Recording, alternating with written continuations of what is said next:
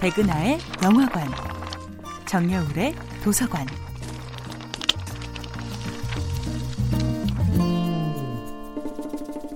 안녕하세요. 여러분과 아름답고 풍요로운 책 이야기를 나누고 있는 작가 정여울입니다.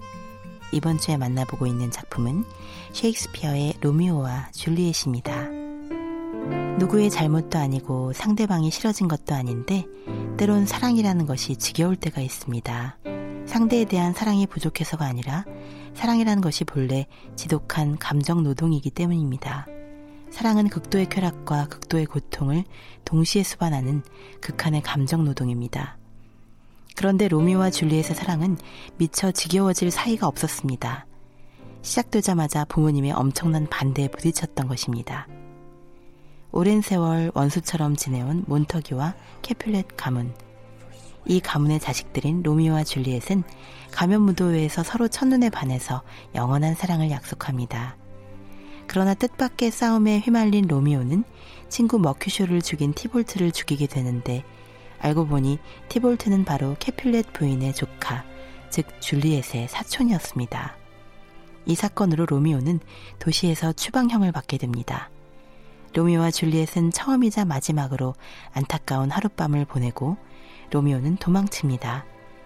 줄리엣은 사랑하지 않는 남자 파리스와 결혼을 시키려는 아버지의 마음을 돌리기 위해 일시적으로 깊은 잠에 빠지는 약을 마시고 죽은 듯한 모습을 연출합니다. 그런데 로미오는 줄리엣이 죽었다는 소식을 듣고 돌아와 깊은 슬픔에 빠진 나머지 줄리엣 곁에서 독약을 마시고 목숨을 끊고 맙니다. 잠시 후 깨어난 줄리엣 역시 이미 세상을 떠난 로미오를 발견하고 단검으로 가슴을 찔러 로미오와 영원히 함께하는 길을 택합니다. 로미오와 줄리엣은 삶 전체를 연소시켜 순수한 사랑의 결정체만을 얻었습니다. 그러나 이것은 모두가 따라할 수 있는 사랑의 이상은 아닐 것입니다. 때로는 사랑 때문에 제정신을 차리기 힘들 때도 많지요. 산과 사랑을, 당신과 세계를 모두 놓치지 않을 수 있는 길은 없는 것일까요? 어쩌면 사랑의 열정 때문에 인생을 탕진하는 것을 막기 위해 사랑에 빠진 사람들의 광기 어린 열정으로 인해 사회가 혼란에 빠지는 것을 막기 위해 현대인은 결혼이라는 일종의 계약을 필요로 했는지도 모릅니다. 로미오와 줄리엣은 미처 그 결혼이라는 계약의 정치 경제적 의미를 이해하기도 전에 결혼이라는 일상의 권태로움을 깨닫기도 전에 사랑이라는 열병 속으로 투신해버리고 말았습니다.